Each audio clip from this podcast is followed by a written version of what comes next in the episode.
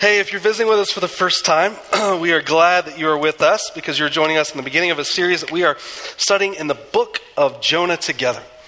Um, we are in chapter two. There's four chapters in Jonah. We're taking one chapter per, per week and going through the story of Jonah.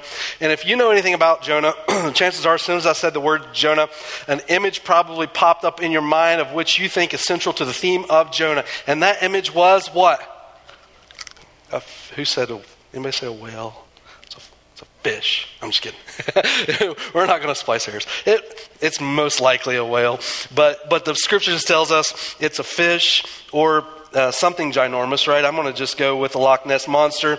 I think we've got liberty here because the Bible's not specific, all right?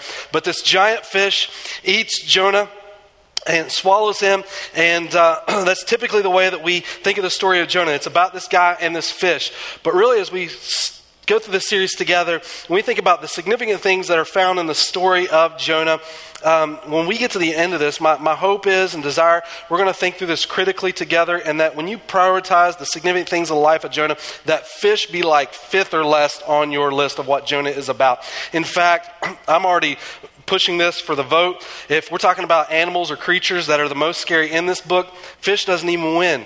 It's the worm in chapter 4. He has a worm that comes up and eats an entire tree and kills it. Like, I don't know what kind of worm that takes, but for me, I immediately think of Kevin Bacon and Tremors, right? Just whatever that thing is, bursts the ground, devours the tree. Jonah, get out of, you got to get on a rock and you need some dynamite. That's what I learned. But, but that worm to me is more powerful than the fish. I mean, fish eating someone, that's, that's realistic. Worm killing tree, I don't know how big that worm has to be. But, so, but when you think through Jonah, there are things even, even more specific about that that are important to the story. Uh, for example, chapter 3, Jonah shares a message. It's not even a long message, it's like just a few short words, and he sees an entire city, thousands and thousands of people, the most, one of the most wicked places in all the world, come to know the Lord and put their faith in him. And that's pretty significant. But I think more important than all of that, what we discover in this story is that the story is really about a journey of a man and his relationship with God. He, he starts off the story as a rebellious individual. And then in chapter 3, he shows that he can be a religious individual. He, he sort of goes through the motions of what he's told to do, but he never totally gives his heart to God. But yet, God is gracious to him in all of that. In fact, you see that as the theme in, in chapter 1 as the story unfolded for us. Like God calls Jonah, he says, Go to Nineveh. Nineveh is one of the most violent places in the world. They've actually attacked Israel a few times already. Uh, it's, in, it's in modern day Iraq, in the northwest part of, of Iraq. These are people that are a violent people. These are people that have come against his own people, and God's called him to go into the city and preach this message. And, and if you look at the message Jonah has to preach, it's sort of summarized as like turn or burn. I mean, you can think about being the most unpopular guy in the room and a short life expectancy.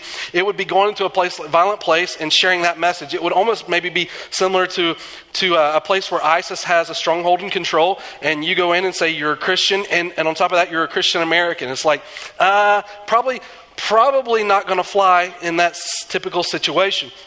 So Jonah thinks about it for about two seconds. Is like, okay, I can go to Nineveh, which is like 500 miles across the desert, or I got my cousin down in Long Beach who's got a place on the sand next to the ocean. I can watch it all day. So he jumps on a boat and heads to Tarshish, right? He's like, I am out of here. See you later.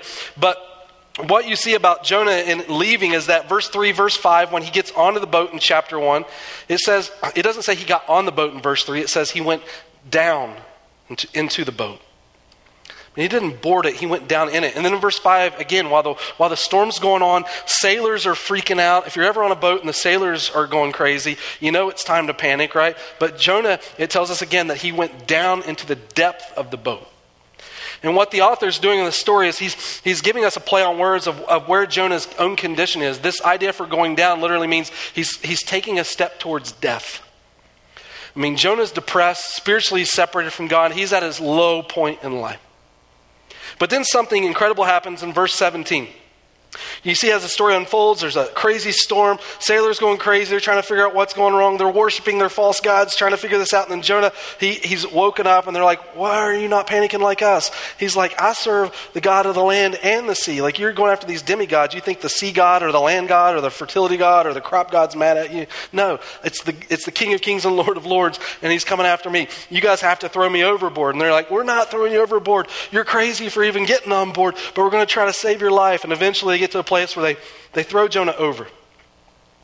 And then it says in verse 17 something, something very powerful about the theme, I think, of what chapter, uh, chapter 1 is. And it says this And the Lord appointed a great fish to swallow Jonah.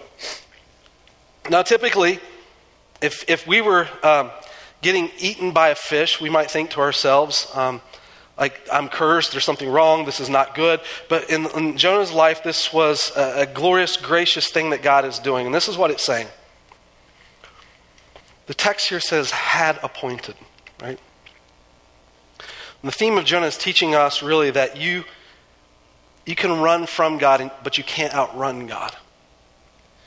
Meaning, Jonah gets on this boat and we see God running after Jonah, but then at the same time, at the end of the chapter, it's telling us, and, and God is already before Jonah. Meaning, God isn't blown away by the mistakes Jonah had made, and if you say anyone had blown it, it's someone who hears the audible voice of God and just does the exact opposite of what the Lord wants. I mean, you're blowing it, Jonah. And God still loves you. Because before you had even messed up, before you had even disobeyed, God already knew what was in your heart. And God had already appointed a fish. Before the foundation of the world, I think God had created this fish knowing that one day it was going for Jonah. What it says to us, no matter how deep or, or in dismay or messy your life may be, it's, it's not too far from the mercy and love of God. Not only is God pursuing you for relationship with you, He is already before you. God has, has appointed a fish. See, what Scripture tells us is that Jonah isn't the only one that has a fish. You do too. In fact, in, in, the Gospels, an unbelieving, unrepentant generation of wicked individuals, as Jesus called them in Matthew and Luke, they kept coming to Jesus and say, Give us a sign, show us that you're Messiah. And Jesus tells them, I'm only going to give you one sign. It's the sign of, the, of Jonah. Three days and three nights, just as Jonah was in the belly of the well, so will the Son of Man be in the heart of the earth. Why? For you. God has already appointed for you the place for you to meet with Him, a place where you can t- continue to interact with His grace and experience His presence because of what God has done for you.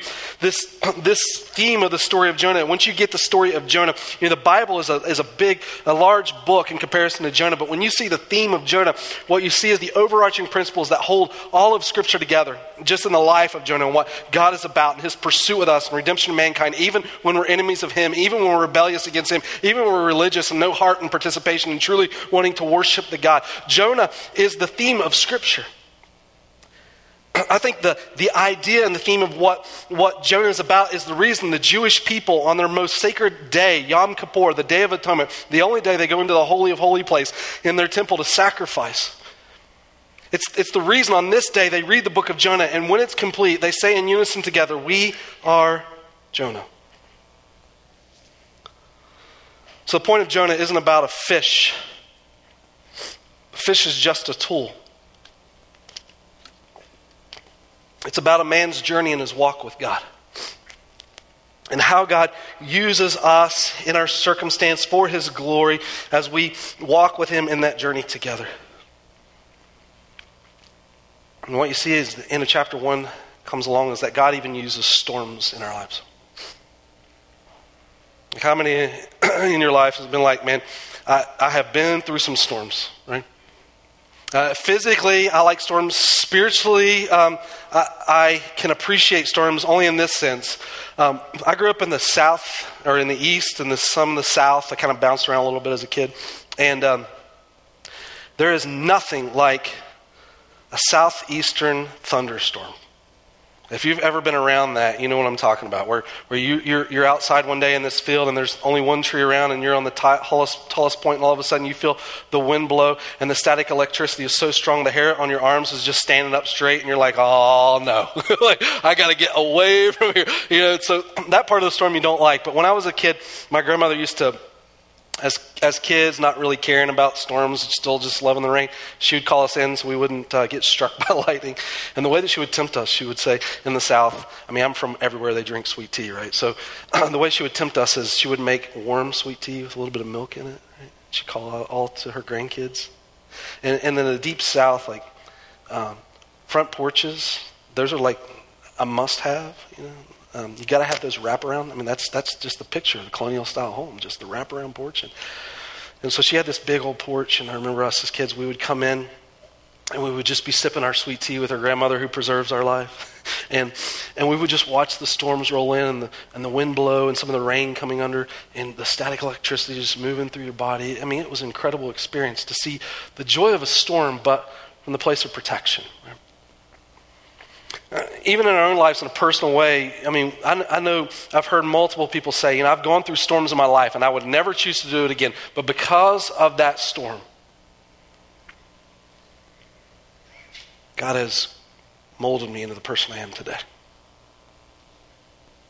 Matter of fact, some of you may point to those storms that were the very reason that even brought you before the Lord.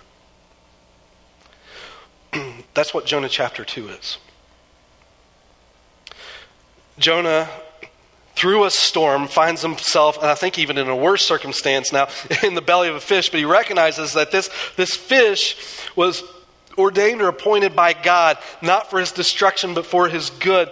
And so Jonah, in running from God, now begins to ask the question how can I, how can I run to God? How do we run to God?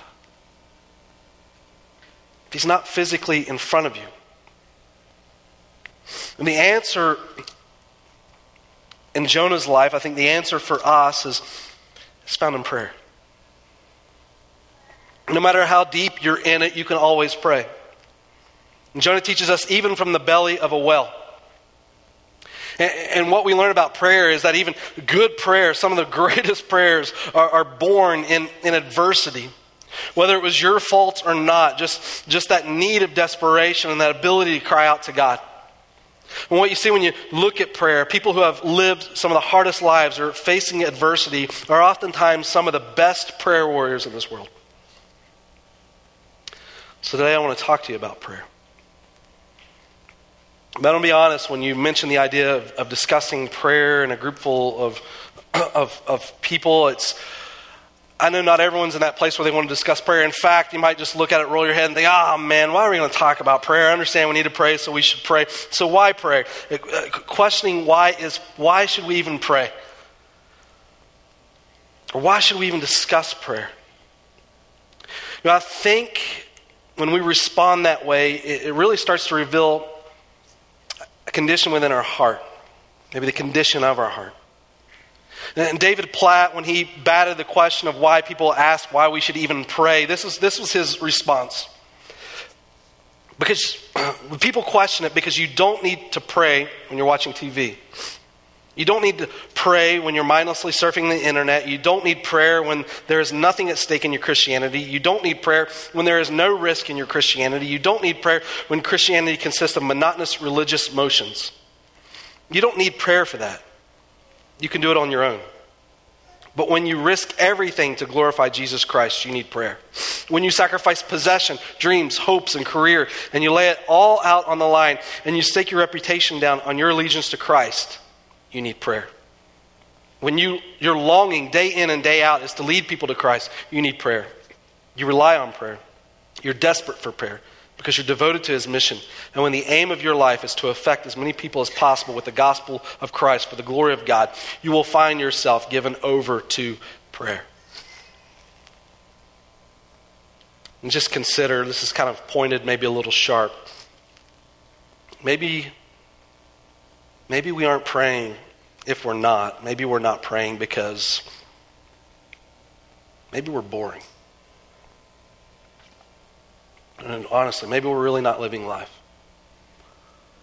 Or maybe we're blind to see how dependent we really are on the Lord. Or maybe because we don't see our dependency, we aren't thankful for what God gives. Or maybe we just don't care. We don't care if God's work is accomplished, and we don't care if we're a part of it. I don't know. There's many reasons why, why we could describe um, possibility, why we struggle with prayer, why we might not pray. But let me, let me just, let's just consider this for a moment. What if you only had in life the things you prayed for? And what if we could peel back the curtain? We could say, okay, we're going to take it back. We're going to take back from your life. we're going to take back and away from your life anything you didn't mention in prayer, anything you weren't thankful for God for in prayer. I mean, well, how far would that strip your life down?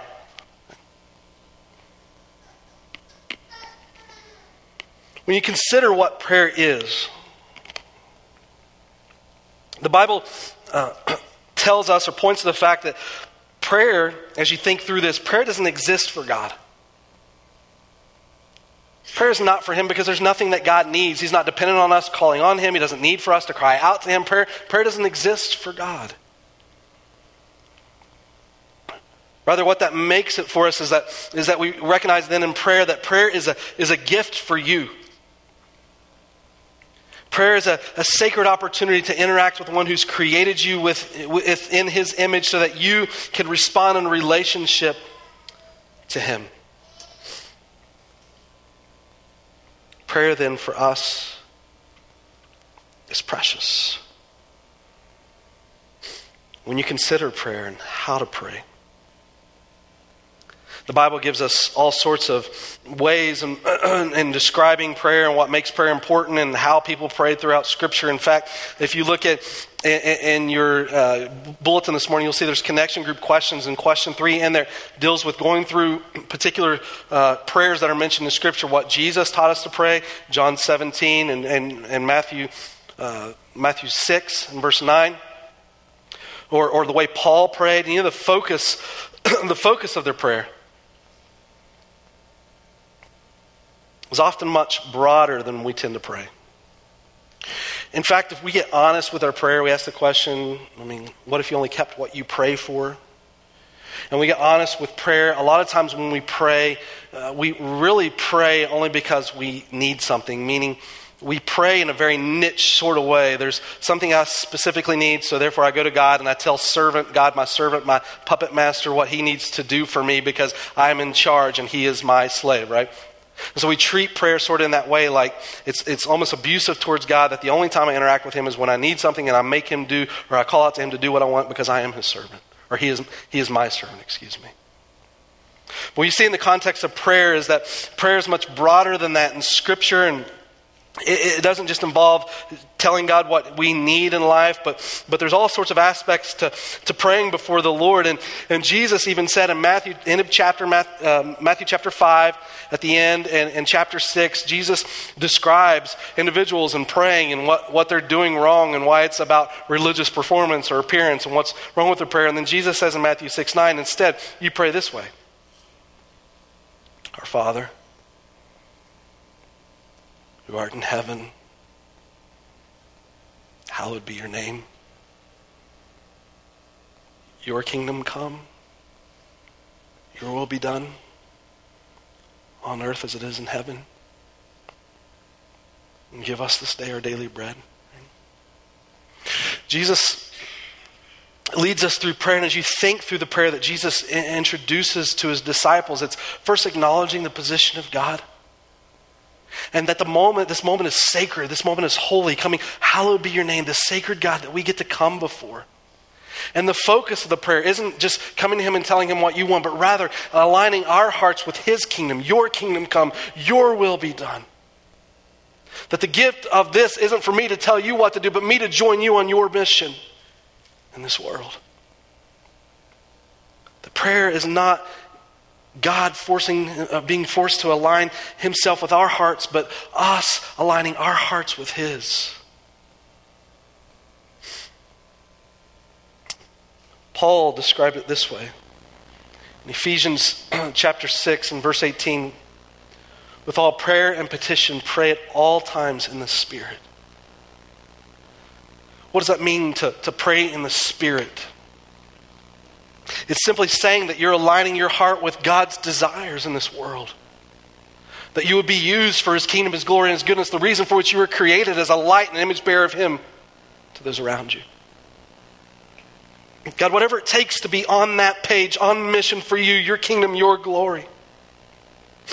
That I would join in that, that this, this day that I see it as a gift for all that you are, with all that I am, for you as my king. Jonah tells us, Jonah chapter 1, or excuse me, chapter 2, verse 1. Then Jonah prayed. Pray to the Lord his God from the stomach of the fish. Jonah, in this moment, no doubt recognizes the significance uh, of his ability to come before God. And, and he, he describes for us really where this prayer takes place the belly of the well. You ask the question, where is it that we are supposed to pray in our, our lives? The Bible tells us in Matthew 5 and 6 that what Jesus doesn't want us to do is just to pray for appearance and, and to be boastful before individuals, but rather find a closet, pray privately. I mean, it's a sacred thing. It's not about making yourself look good, it's about connecting to God. It's not that we can't pray publicly, we can, but the motivation of the heart is what drives it. And we're looking here in Jonah, and he's, he just says, even from the belly of the well, it doesn't matter. The location doesn't matter. It's the attitude. The Bible tells us 1 Corinthians 3:16 and 6:19 that you are the temple of God, which means this wherever you go, the presence of God is with you. It's not the building that makes it special. In fact, it's not even you that makes it special. It's what Jesus has done for you that makes it special.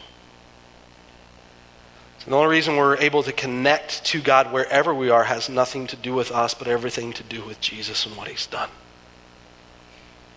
So when can we pray and how do we pray? We pray we pray at any moment, any time. The Bible says 1 Thessalonians 5:17, pray without ceasing. Without ceasing, it's, it's not this idea of you cannot talk to anyone now because you're in constant prayer mode. You know, you're walking around, someone says hi, sorry, I'm in prayer. You know, I'm praying without ceasing today, 1 Thessalonians 5.17, look it up. You know, it's not, it's not what that means, but, but rather this idea of praying without ceasing, this time of year, you know what it's like to get the, the cold, right? Get that cough that you can't get rid of. This morning, my, my throat is struggling, and, and, uh, and it's just this reminder constantly this cough that will just come back that you wrestle with. That's what it means to pray without ceasing. It's walking in this world continually aware of the presence of God with you and interacting with Him as you go throughout this day. So, when we pray, how we pray, uh, the Bible desires that your heart be one of prayer towards the recognition of God's presence in your life. And I could give you an outline, a structure on the way prayers break down in Scripture, but can I tell you, I, I think sometimes when we explore that, it, it takes away from the main theme of what prayer is about. Meaning, I could give you a formal outline, but formality sometimes becomes the enemy to intimacy. And the greatest gift that prayer gives to us is intimacy with God. What makes prayer so special isn't the formality. It's the thought that you, by God's grace, are given access to Him. It's a gift. And it's so sacred.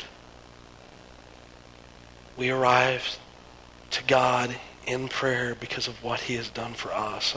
I think when, when Paul wrote these words in Hebrews chapter 4, verse 16, and I think this is the Jew writing to the Jews, and he's thinking a picture of the temple here, which in the temple, only the high priest went into the sacred place, the place of God's presence.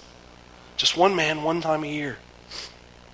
And then Paul now, Paul now pens these words. I could imagine how excited he would have been to pen these words, but, but how, how sacred this moment would have been, how powerful he thought it was. And then he says this, talking about prayer come boldly to the throne of grace. You, you think in Jonah's life, I mean, if anyone doesn't deserve prayer, if anyone has blown it, it's, it's one who is claiming to be a leader for God, a prophet of God, who ignores God and runs away. Jonah, you've blown it. You get no shot. That's it. God's done with you. You're the last person God wants to hear from, right? When Paul writes these words in Hebrews chapter 4, he's writing it to believers in the midst of temptation talking about our own struggles in life. And at the end of that, that's where he then says, Come boldly to the throne of grace. I mean, you know what it's like when you've blown it, whether you've done it publicly, privately, whatever it is. You fall on your face, you think about the Lord, you're like, Why does God want to hear from me? Why does God want to talk to lowly me? The answer is it's because of Him. His grace, His gift, His mercy, His goodness. That's why, whenever, wherever you are, prayer becomes a, a, a, beautiful way in which to come before God and utter your position and need before Him and, and confess. In fact, when you look, if I were to give you a formality in Scripture, some people have gone through the Bible and looked at the ways prayers are mentioned in the Bible, and they've come up with an acronym of, uh, of, of one word to describe it it's ACTS adoration, confession, thanksgiving, and supplication. I mean, you, you, you, adore God, you confess before God, you're thankful to God, and you ask God to supply. When you look in Jonah chapter, or chapter 2, verse 2, Jonah takes the approach of confession before the Lord because of where he is and how his decision to rebel against God has left him separated from the Lord in relationship to him. And so he says, He said, I called out of my distress to the Lord. And look, he didn't ignore me and my sinfulness, but rather he answered me. I cried for help from the depth of Sheol, which is the place of the dead. And you heard my voice. And Jonah chooses confession. What we look at in Scripture is this Psalm 51 and verse 17 says, A broken and contrite heart, O God, you will not despise. And Jesus even said in Matthew 5 3, Blessed are the poor in spirit. God's presence with us in prayer. And Jonah goes on from there, and in verse 3, he says, For you had cast me into the deep, into the heart of the seas, and the current engulfed me. All your breakers and billows passed over me. It's interesting the way that Jonah describes this in verse 3. Because you read chapter 1 and you see when Jonah recognized the storm was uh, caused through him and his disobedience to God, he tells the sailors to throw him over. The sailors don't want to at first, but eventually they realize their life is going to go down if they don't get rid of Jonah. And so the sailors throw him over. But here it says in verse 3 For you, God, cast me into the deep, into the heart of the sea, and the current engulfs me. What Jonah's acknowledging in this moment is that God's sovereign hand is over and above all of these moments, that he, he hears him, he is before him, he is behind him, that God, God is with him in all of this. And then Jonah describes in verse, verse 4 to 7 his, his position before the Lord. He just wants to cry out where he is before God. And I'm going to break these down into just two thoughts. But he says, So I said, I have been expelled from your sight. Nevertheless, I will look again toward your holy temple. Water encompasses me to the point of death. The great deep engulf me. Weeds are wrapped around my head. I descended to the roots of the mountain. The earth with its bars was around me forever, but you have brought up my life from the pit, O Lord my God. While I was fainting away, I remembered the Lord, and my prayer came to you into your holy temple. So Jonah's acknowledging in verse 4 and 7 his, his interaction where it's brought him in God's hand of grace. He says in verse 4 that he's been expelled from God's sight, yet God's grace, I will look towards your temple. Verse 7, I am fainting, I, I remember the Lord and came to you, and then into your holy temple. That in his position, he found himself walking in death from God, but before the Lord, he finds himself in the hands of grace. God had prepared a fish. I'm talking about the temple. It's in the Jewish mind the presence of where God is. In the life of the believer, his presence is promised there with us. In verse 5 and 6, then Jonah gives a physical description of his spiritual condition. He's in the water to the point of death, weeds are around him. But he recognizes the end of verse 6 you have brought me up, my life, from the pit. Jonah's acknowledging before God where we get apart from Him and what makes prayer so significant to our lives. Can I tell you, maybe one of the hopes when we read a text like this?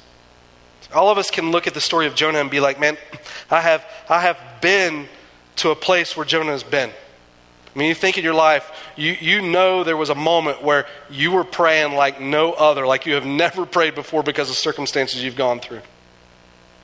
I, I think in my own life, which what led me a lot to, to a decision that eventually brought me to Utah was when I was 19, I went and served overseas and uh, just this Christian work going on. And, and this tribal group in this jungle area got mad at the group that I was with. And they came to the home to take care of business. I mean, literally, pitchforks and torches. And I'm the only one there. And I look down the hill and I see this mob coming up this hill where I am in this home. And I, I, run in, I run in and I lock all the doors and the windows are barred and the doors are like these steel thick doors.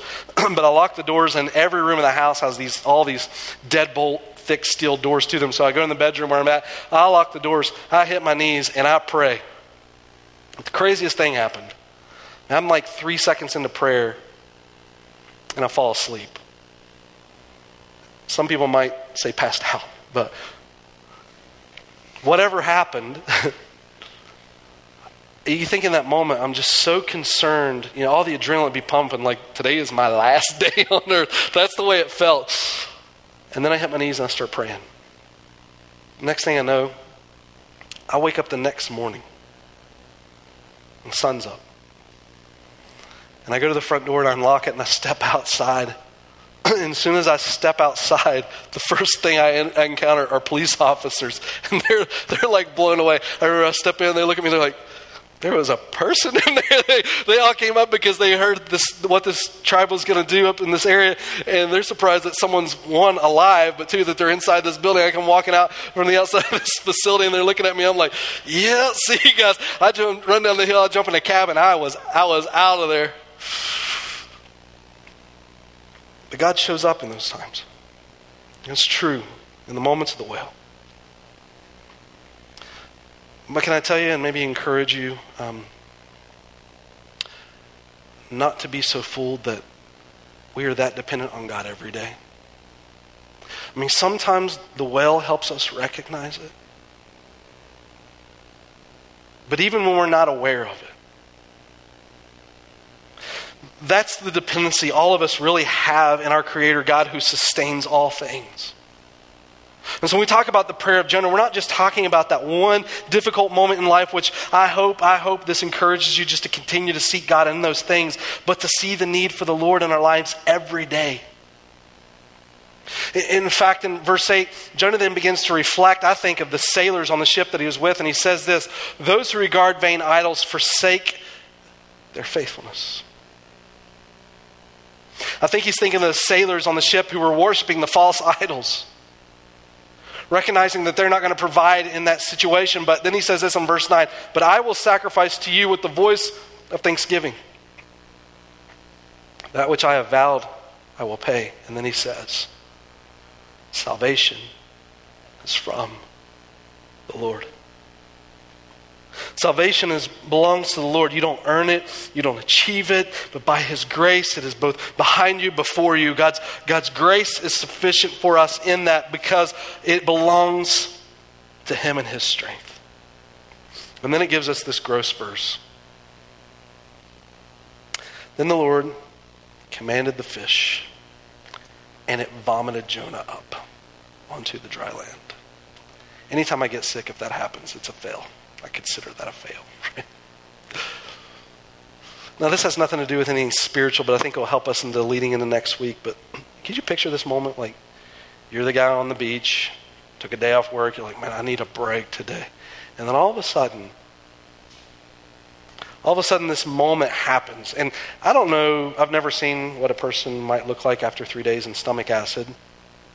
But I'm, I'm going to guess maybe a little pigment gone, maybe a little hair gone. It's probably a sign of the apocalypse, right? Something, something scary there. And that's what's happening on the beach. And the guy's also now learning a lesson on prayer.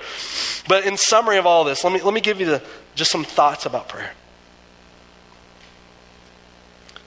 You get prayer when you approach God, not because of what you've done, but because of what He has done for you. We become prayerful people when we realize we are desperate, needy, dependent. And we see it as God's gift as a way to connect. And at the same time, you are never more loved, cared for, and heart heard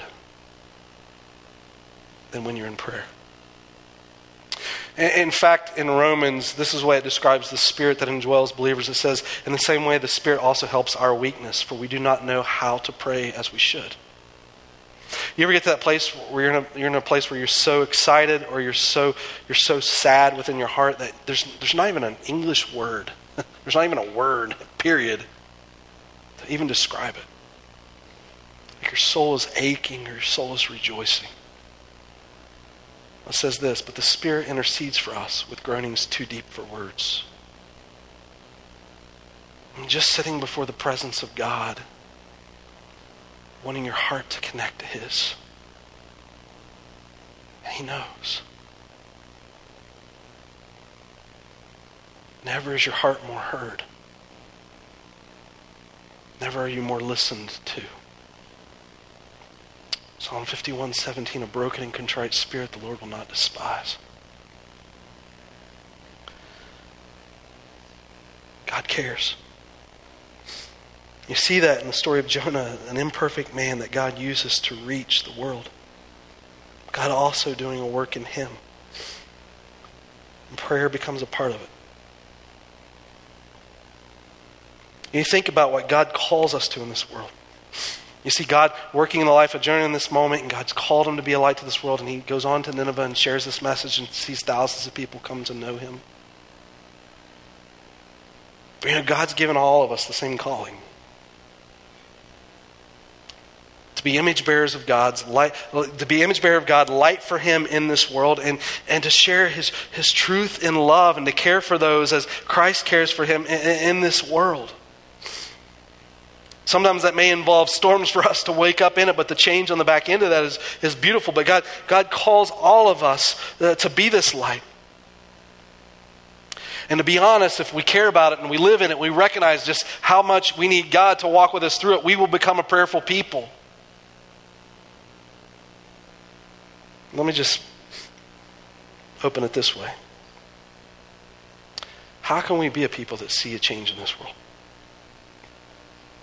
How can we be a people of, of light that pushes back darkness, that sees the end of evil? How, how does that happen? Can I introduce you maybe one of my heroes that inspires me in the way that he lived life? He gave this quote, which is a, a great practical quote at any point wherever you are in life, but he says this Silence in the face of evil is itself evil. Meaning, if you choose to be quiet, that's still a stand. And when you let innocence suffer by being silent, silence in the face of evil is itself evil. God will not hold us guiltless. Not to speak is to speak, and not to act is to act. Dietrich Bonhoeffer. Now that that's important, right? I mean, it tells you as a Christian, if you're the light of the world, you have the truth, and then take a stand, live for what's right. Don't, don't be silent and don't be annoying either. Love people, right? Do that. And the Bible even tells you pray for your enemies. I mean, you think even this past week we had a lot of political change in our country, and people have all kinds of opinions on it. I, but can I tell you this, guys? If we hand over what God has called us to be to, to some political ruler, as if they're going to make the change, we've already lost the battle.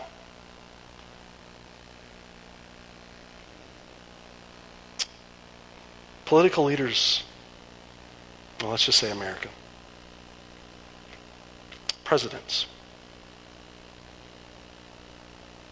they're not going to change your country, you are. They're not going to reach your neighbor, you are. They're not going to feed the homeless, you are.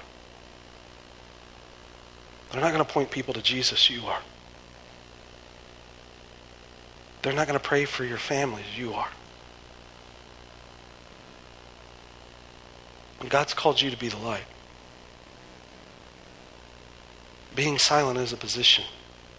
But you know, at the same time, standing up and saying things that are difficult isn't easy. How are you going to do that? You know, it's interesting when you study the life of Dietrich Bonhoeffer. He was a pastor in the 1940s in Nazi Germany. Dietrich Bonhoeffer stood up. I mean, he made these kind of statements in the midst of an evil regime in fact, he regularly declared the truth of who God is and the love that God had for people and the reason we needed to stand for life, especially in his world. He, he stood for that. So much so that in April of 1945, just 23 days before Germany surrendered, his life was taken in a concentration camp. He was hanged. When you study Dietrich Bonhoeffer's life, and you ask the question how did a man stand so strong in a place with such opposition? How did he do that? How was he a light? How, how did his life matter? How, how did he shine so brightly that now, so many years later, we're still standing and talking about him today, and he's still an inspiration to the life of Christians around him? How was he like that? You know what you find when you study Dietrich Bonhoeffer? He was a man that emphasized prayer. In fact, regularly he, he wrote to Christians do not start your day without meeting your God on your knees. In fact, from prison, not, not too long after he loses his life, this is what he wrote Oh God, early in the morning I cry to you. Help me to pray and to concentrate my thoughts on you. I cannot do this alone. In me there is, not, there is darkness, but with you there is light. I am lonely, but you do not leave me. I am feeble in heart, but with you there is help. I am restless, but with you there is peace. In me there is bitterness, but with you there is patience. I do not understand your ways, but you know the way for me. Restore me and enable me to live now that I may answer before you and before me, Lord, whatever this day may bring, your name be praised.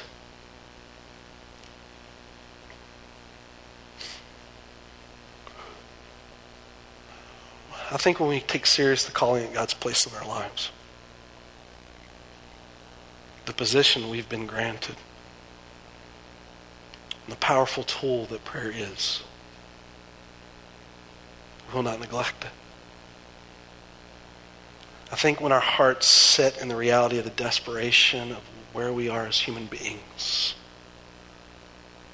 that what we need in this world and the grace and the truth and the love that's found in Christ, when we aren't callous to that, but we live open to that, we see that the only solution for all of it is to find ourselves in prayer before the Lord, crying out to Him in need.